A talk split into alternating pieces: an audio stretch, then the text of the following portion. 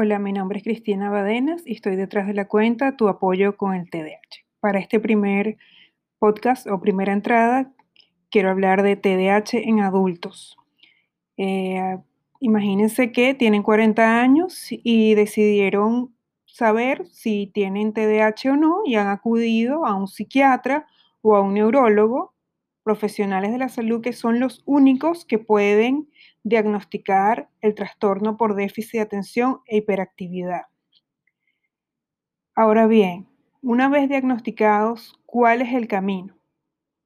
No hay un camino, no hay una receta, pero podrían preguntarse, ¿ahora qué hago? Inicialmente el neurólogo o el psiquiatra les va a recomendar que se mediquen, les va a recomendar que sigan un tratamiento psicológico o que vayan de la mano de un coach. En principio, ¿qué debería hacer el paciente o la persona que ya ha sido diagnosticada con esta condición? Buscar información, conocer el trastorno, qué ocurre en el trastorno, por qué mi cerebro funciona distinto a otras personas. Con respecto a la medicación, que es un tema, digamos, bien difícil a la hora de decidir si se medican o no, puedo decirles como coach educativo de TDAH que la calidad de vida en un adulto medicado realmente aumenta.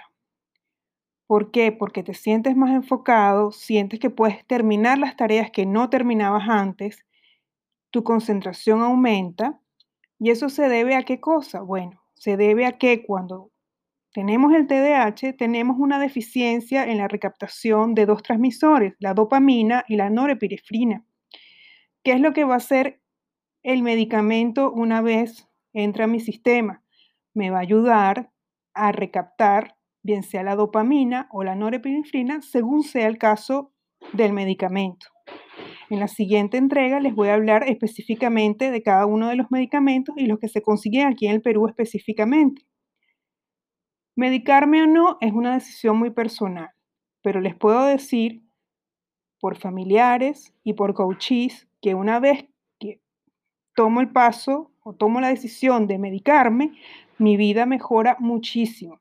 Además, se recomienda un tratamiento multidisciplinario, es decir, de la mano de un coach, de la mano de un psiquiatra o de un psicólogo y por supuesto seguir una serie de rutinas y de recomendaciones. Pero siempre, uno, educarse. Dos, estar dispuestos a cambiar nuestro día a día. Porque si nos medicamos y no hacemos cambios en nuestras vidas, lamentablemente la condición está latente y no vamos a ver definitivamente mejores condiciones o beneficios al medicarnos. Gracias por su atención, que tengan un lindo día.